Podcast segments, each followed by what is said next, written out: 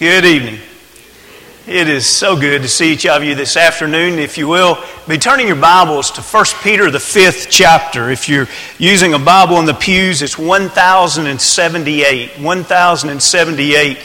And we will be studying through uh, several verses in 1 Peter 5 and hope you'll open up your Bible and we'll study together. Uh, we've had a wonderful week here. We're so thankful this past Wednesday evening to have the opportunity to be led in a period of worship by our deacons, or at least some of our deacons, and we're thankful for Jason Haley and John Thomas and tremendous job they did in leading us in studies of gratitude. We're thankful for each one that participated in that and for John Michael and his organization of that. Uh, we're also thankful that uh, we have 93 additional parking spaces. Uh, that's something we desperately needed. And uh, we're thankful for Bobby Cole and Albert England. Uh, Bobby has given a lot of time uh, for several years. Uh, that, that piece of property had to be dug out several feet all the way across. It's almost an acre that was dug out. And there's no telling how many tons of dirt was removed and how many tons of rock was added. And uh, many, many yards of concrete was poured. And this past Friday, a lot of stripes were put on uh, to that surface and, and all around our building. And there were a lot of other men that have helped throughout this process. And we're thankful to each one. And God is good to us. And He blesses us with the resources that we need. He always provides. There is no doubt God always provides what we need. And we're thankful to each one that, that was a part of God's gift in making that uh, a reality. Also, we're thankful uh, this morning for the wonderful period of worship that we had. And we're so thankful for Jamie Harper. Uh, Jamie and Emily do so much in the life of this congregation and in the kingdom work as a whole. And uh, we're thankful for this family, and we're thankful for good that's being done.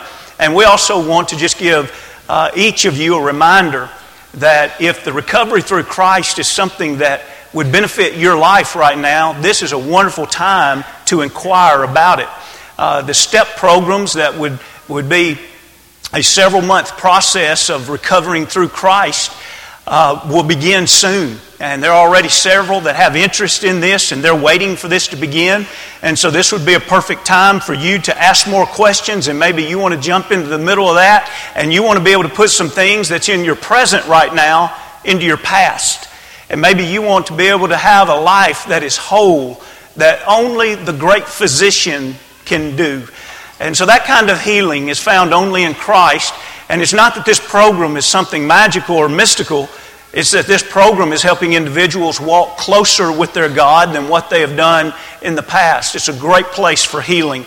And if you want to know more about that, you may not know Jamie Harper very well. An easy way to get in touch with Jamie is go to our website, www.mountjuliet.org, and you will see the icon for recovery through Christ. It's a, a crown of thorns, and you'll see that. Click on that, and you'll read more about what is done, but also it'll give you information to get in touch with Jamie, and he would be glad to talk with you and help you in any way uh, that he can, and that particular program and ministry can be about as already has been prayed many times today, and hopefully it's been prayed thousands of times over the past uh, week, and it is about our leadership. We should be grateful for the leadership we have, but we should be very sobered and feel very heavy responsibility when we think of the responsibility to add additional elders and deacons to those existing um, men at the present time. When we think about the future of this church, the reality is, the future of this church does not rest upon the shoulders of the teenagers. The future of the church doesn't rest upon the fact of whether or not we get a parking lot complete or, or a facility added on to. The future of the church is not based upon whether or not we come up with some kind of marketing idea to reach the community around us. If you want to look at a few things that will directly and greatly affect the future of this congregation, it'll be the elders that are put into place. This congregation will go the direction of her elders. And if she doesn't, it would be a church split. But if she does follow the direction of her elders, the elders will have more to do about the future of this congregation than anyone else on earth. And so it is. We want to look at a study tonight that the first part of this study, we want to look at it from the aspect that maybe there would be very few here that need, emphasis on need this, but yet all of us should be reminded of this. And it is that we're discussing the Lord's church, ownership upon the Lord. And one of the most important things that we could do is pause right there and say, we want to do this the Lord's way. And so when we think about the message that we're about to study right out of God's Word, we could go up and down this road and we could go all throughout this community and we could stop into religious places and we could say, let's look at the leadership as it's taught in the Scriptures, and there would be disagreements. They would say, oh, that, that's not necessary. You don't, you don't really need elders. Oh, well, what you're speaking about isn't really what the Lord had in mind. Listen, when we look in scriptures, we see that the style of leadership that God gives is pastoral. Now, before you slip off the edge of your seat there, I'm using the word the way the Bible uses the word, not the way our religious community uses the word. The word pastor is the word for shepherd. That's the style of leadership that God gives. It's pastoral leadership. It's plurality of leaders. In other words, it's shared leadership. For example, when we put those two together, you will never read this phrase in the Bible. The shepherd or the pastor of our congregation, find that in the Bible anywhere. Find the pastor in the congregation anywhere in the scriptures. It doesn't exist. In the scriptures, pastoral leadership is a plurality of leadership, it's shared leadership. It's always male leadership in the scriptures. It always is a leadership that is based upon servanthood and not, as we'll see tonight, lordship. It's based on example and leading the way to Christ instead of trying to drive people with authority toward Christ. It's interesting when we read of some individuals that are considered scholars in our religious communities, and I'll read from one that is deceased a few years ago. And isn't it interesting that they seem to know so much about the background of scriptures and they seem to know so much about the culture of certain situations when events took place in the scriptures and when they were being written, but what they seem to struggle with is the very text itself. Could you read through the scriptures and not see the pattern of leadership that was given as the church matured? Here's what George Eldon Ladd said. He was uh, the author of the Theology of New Testament. He was a former professor at Fuller Theological Seminary. And notice this quote It appears likely that there was no normative pattern of church government in the apostolic age, and that the organizational structure of the church is no essential element in the theology of the church. Now, can you imagine? Can you imagine studying the New Testament and saying, in the first century, we just don't find a pattern of leadership? What book are you reading? Listen, it's not us that came up with the idea of an office of eldership. It's not us that came up with long passages to give the qualifications of the men that are serving eldership. It's not us that came up with the responsibility of the qualified men to serve in this. Listen, it's not us that came up with the responsibility of the congregation to the men that are qualified that serve in this office.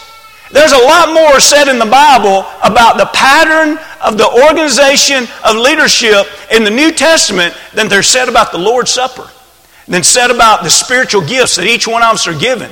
And we could go on and on and on and mention many topics that these writers would write on and on and on about, but when it comes to the organization of the leadership of the Lord's church, these supposedly scholars say, we just don't have enough information to work with.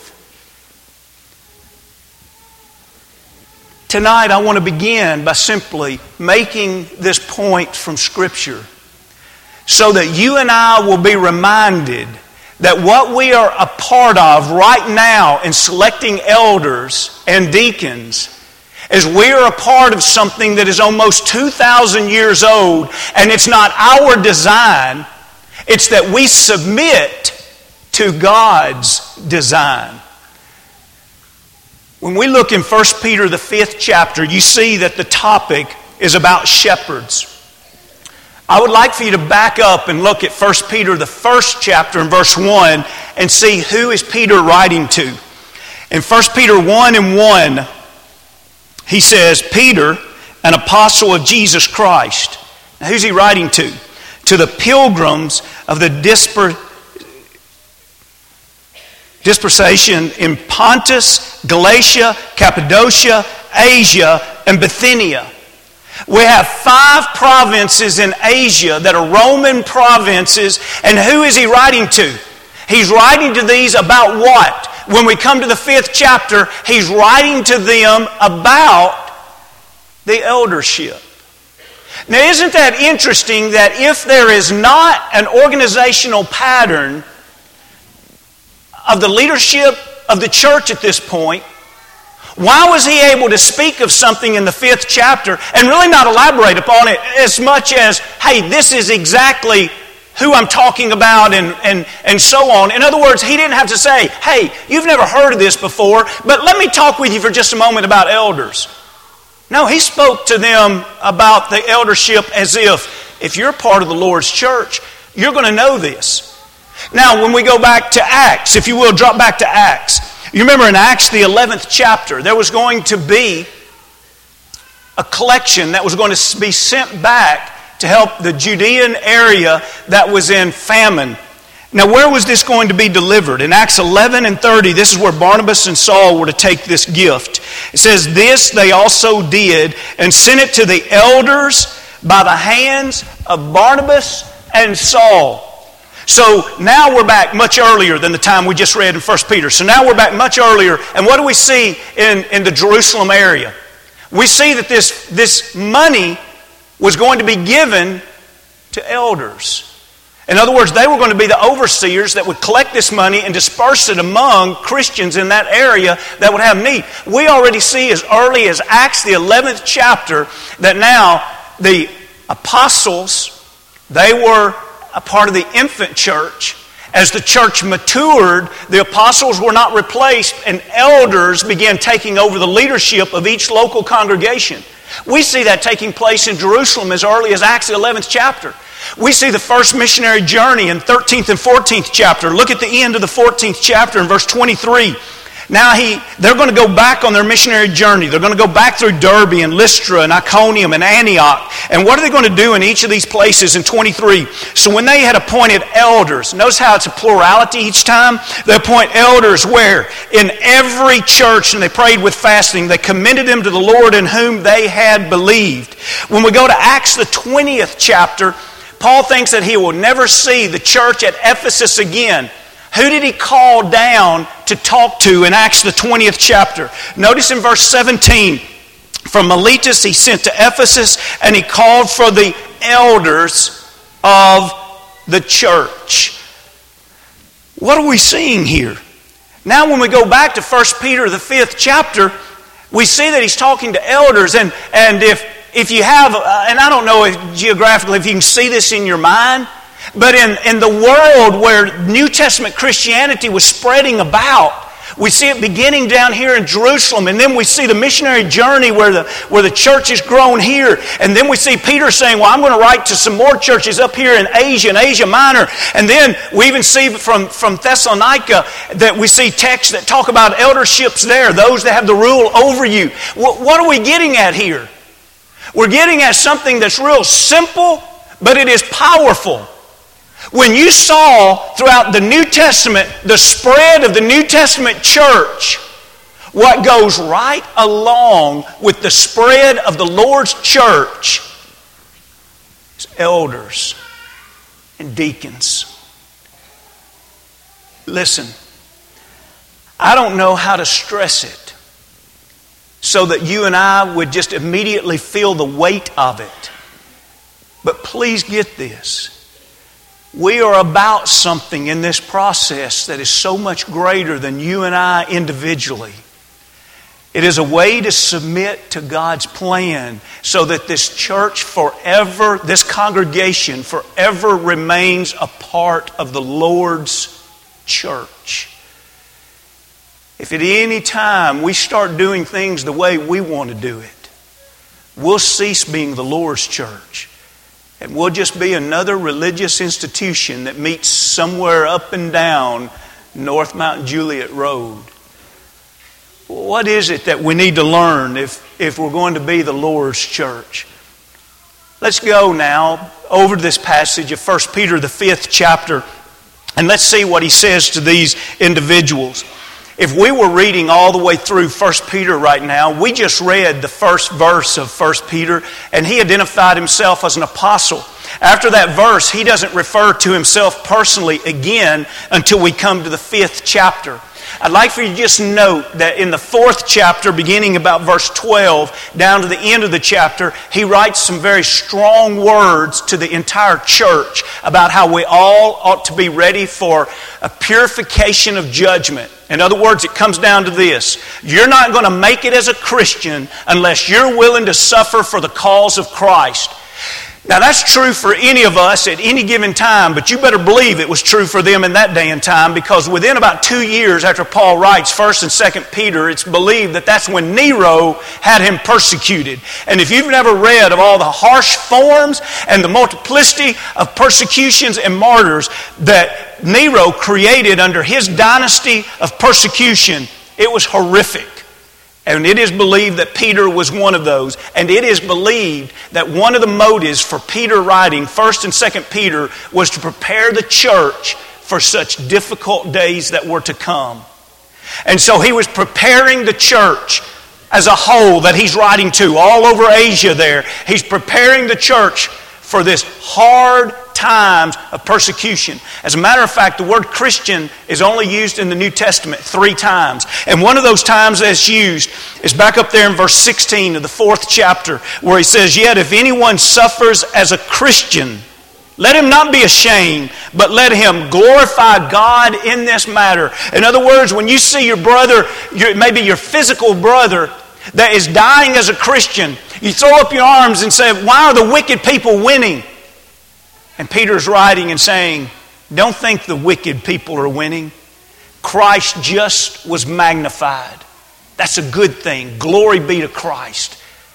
Now, with that being said, he's speaking to the entire congregation. He narrows his focus in the very next chapter when he says in the fifth chapter in verse 1 The elders who are among you I exhort. I, who am a fellow elder and a witness of the suffering of Christ, and also a partaker of the glory that will be revealed. He's been talking to the greater whole, and now he says, for a minute or two, he says, Let me just talk to the elders that are scattered among you.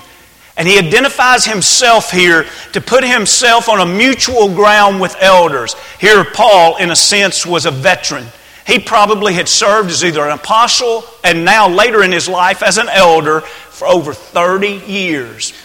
And so he speaks to them saying, I'm walking in the same shoes you're walking in. He not only introduces himself as an elder, he introduces himself as a witness of the suffering of Christ. Remember that the root of the word witness is the same that we get the word martyr. And so what he's saying is, I would die for the cause of Christ. I know how Christ suffered, and I'm a witness. I'm not going to change my testimony. Hey, what do you think about Jesus Christ, Peter? And let me warn you if you think that he suffered and he died and that he rose again, we're going to kill you. And Peter says, I'm a witness. In other words, I'll be a martyr. I'm not changing my testimony just so I can live physically. I'm going to stand on the truth of who Jesus is. I saw him suffer and I'm standing with him even if I need to suffer. And then he said, I'm a partaker in the glory. Listen, when we're willing to suffer as a Christian with Christ, we do just that. We suffer with Christ. And just as He's coming back again one day and He's going to share glory with all of those that have shared in His suffering, Peter is speaking in a sense of, of predicting the future to say, that glory that's coming, I'm going to be a partaker of that glory. So, did you get that in verse 1? Peter, who are you? He says, I'm an elder, just like some of you are elders. I'm one that I've witnessed the suffering of Jesus Christ, and I'm going to be a partaker of His glory. In other words, I witness, I'll suffer with Him, but I'll share in His glory. Please get this simple point out of verse 1. When we're looking at a man that would be qualified to be an elder, he must already be a man that's willing to suffer for the cause of Christ. And he must live his life longing to be a partaker of the glory of Christ. This is something that the whole church, all Christians, ought to have in their life and in their heart. A willing to suffer for the cause of Christ and to share in the glory. But there must be leaders. And the ones that are to lead this congregation in the suffering and the partaking of the glory must be the elders of the church. But notice as he speaks of the elders here, he talks now about a different term that is not describing another office. It's just a different term that helps us understand this office. As a matter of fact, it's two more terms. Look at verse 2 Shepherd the flock of God, which among you, serving as overseers not by compulsion, but willingly, not by for dishonest gain, but eagerly, not as being lords over those entrusted to you, but being examples to the flock. Did you notice there he says, shepherd the flock? And did you notice again the reminder of who that flock belongs to? Shepherd the flock of God. It's very important for elders to always be aware of the fact that they are to be shepherds. That's one who literally tends the sheep. How do you think Peter knew so much about tending sheep? How do you think that was readily upon his mind? Do you remember when Peter denied the Lord that he knew the Lord three times? And do you remember after the resurrection, there was that breakfast where Jesus prepared breakfast for them? And you can imagine eating that delicious breakfast, and then Jesus turns to Peter and he asks him three times, Do you love me? And you remember each time after that, the answer would go like this Feed my lambs. Do you love me? Tend my sheep. Do you love me? Feed my sheep.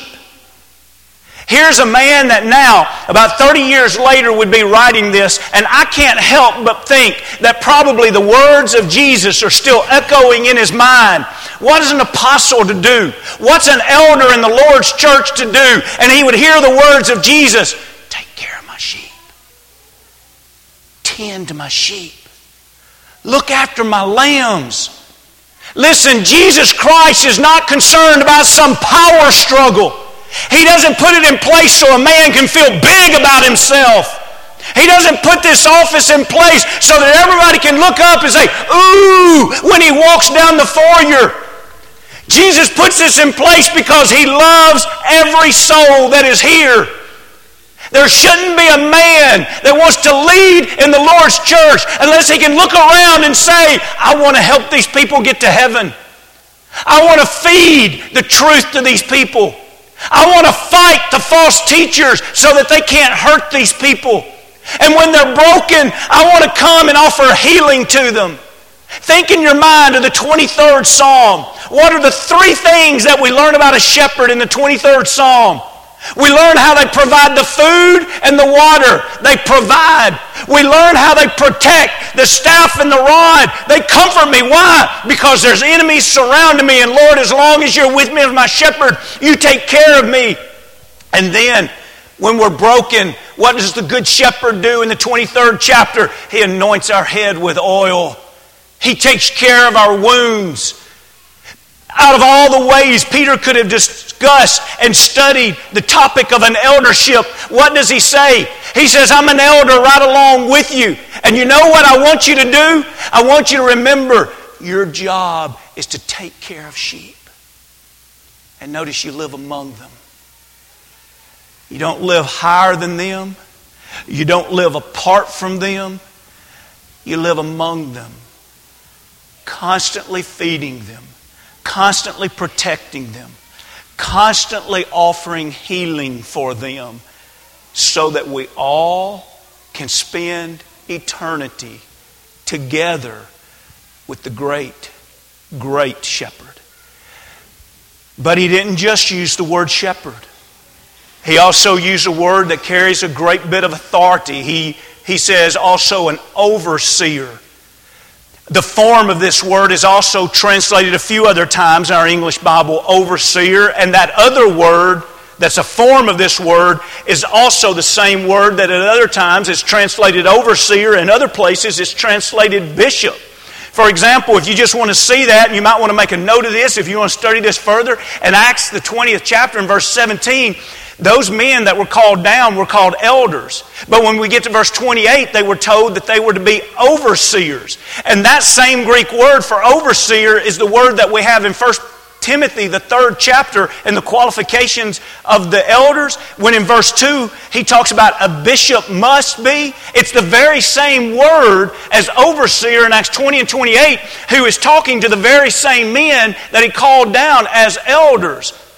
Now, all I'm trying to do for you there is let you see how the Bible fits together so that these are just descriptive terms that come together to help us understand the greater whole of the responsibility of elders. In other words, it's not we have one group of men that are elders, we have one group of men that are shepherds, we have one group of men that are bishops. No, when you look at these words, they're used to describe the very same men in the very same settings and all of these different terms are just to help us understand, just like in this passage here. Peter, how do you want elders to see their task? He says, I want them to see their task as number one, he called them elders. They're going to be seniors. It's not going to be young men that are going to do this. It's not going to be beginners. And I don't have time to elaborate, but you remember a while back we studied in the, in the New Testament times, there was no such thing as middle age. You, you, you either were a young man or you were an old man. And so the, the, uh, the other is, is elder, it's senior. But then we also see he describes them as shepherds, tending, take care of the flock. But then he describes them as overseers. Somebody has to take the leadership. That's the idea of overseer. Somebody has to be in charge. This congregation is either headed toward heaven or we're not. And it's up to the eldership to say, we'll take the oversight. We will be responsible for the direction of this congregation. Now, I want you to note here, you can look right there, we don't have to elaborate upon it, but along with the duty also becomes the ambition. In other words, there needs to be a motive that moves a man to want to do this. And he tells three things it shouldn't be, and each time he tells a thing it shouldn't be, he tells what it ought to be. For example, did you notice that in verse 2? Not by compulsion, a man ought to not serve because his wife wants him to, because his family wants him to, because a friend wants him to, because he feels like that nobody else is going to do it, because the situation dictates it. No, a man should not serve by compulsion, but notice the rest of that, but willingly. And some translations, and it could be accurately translated, but God will. In other words, a man should only want to serve as an elder if he wants to see God's will done in the place and where he worships. But notice also another reason it should not be for dishonest gain. This is the same word that's also translated in Titus 1 and 7 about not for greedy money, and then also in 1 Timothy 3 and 3, not for greed. In other words, it should not be money that drives man. How many of us have seen men work long hours, and make huge sacrifices to make money. He's saying, I don't want a man to serve as an elder for greed, but I do want him to be eager about what he does. What about if a man served as an elder and instead of it greed driving him, what if it was a love for souls? And seeing souls reached, seeing souls nurtured, seeing souls edified and protected. But then he gives a third description here in verse 3 not as lords over those entrusted you, but instead be an example. Mankind has always had a difficult time with this. We tend to let authority go to our head. Our human nature is we want power. And Jesus, continually with his apostles, looked at the Pharisees or at the Gentile leadership and he would say, They lord over their people. And he would urge the apostles to realize that Christ leaders are not going to lord over individuals. As a matter of fact, Ezekiel, the 34th chapter, I'd like to read one verse to you. This is a beautiful study, and it's also a very discouraging study. In Ezekiel 34, we have a picture of bad shepherding, and we have a picture of good shepherding. I'd like to read to you one verse that, that gives a description of bad shepherding and then one phrase in the next verse. And this is Ezekiel 34. I'm going to be reading verse 4 and then the first phrase of 5. And he's talking about bad shepherds here, and he says, The weak you have not strengthened. Here's what bad shepherds do they don't strengthen the weak, nor have you healed those who are sick, nor bound up the broken, nor brought back what was driven away, nor sought what was lost. And notice this phrase, but with force. Remember what we just read? Peter says, don't lead as a Lord over them.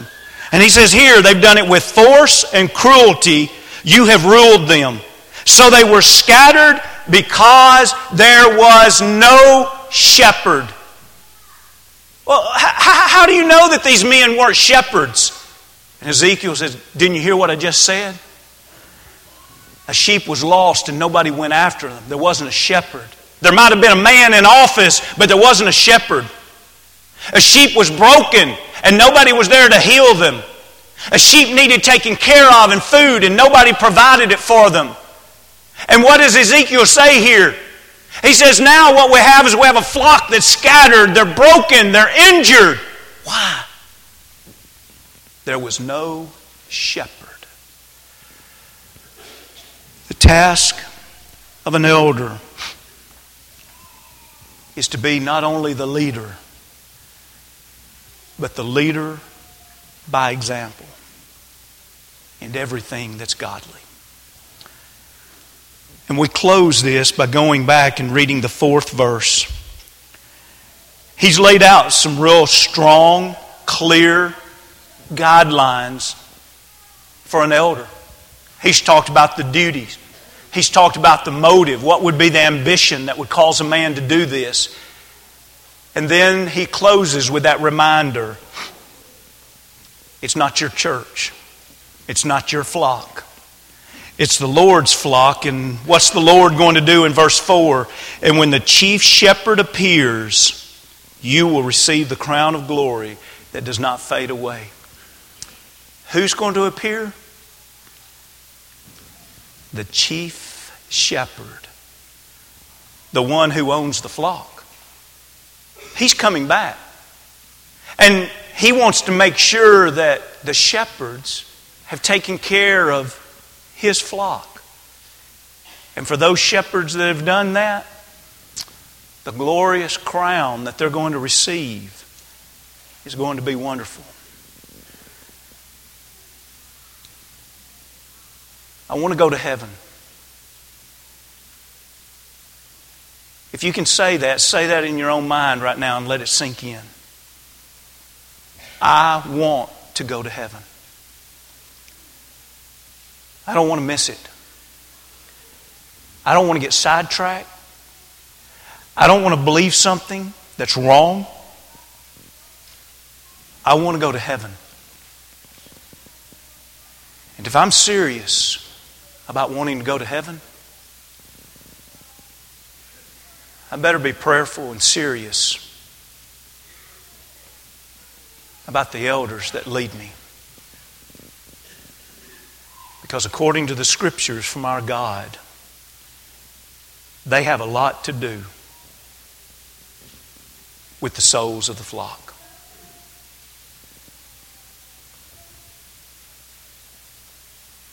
This evening, we want to help each other. Our religion is not about a building. Our religion is not about ceremonies. Our religion is about real life and souls and caring for each other and keeping our focus on the one who has ultimate care for us. And tonight, if there's anything that we can do as a church family to help care for you, we really do want to do it. If you're ready to be immersed into Christ, or if you're ready to come back to the family, or if you simply need prayers of burdens that are heavy in your life, or if right now all you have is a lot of questions and no answers, we'd love to walk with you and help you take the next step that's closer to God.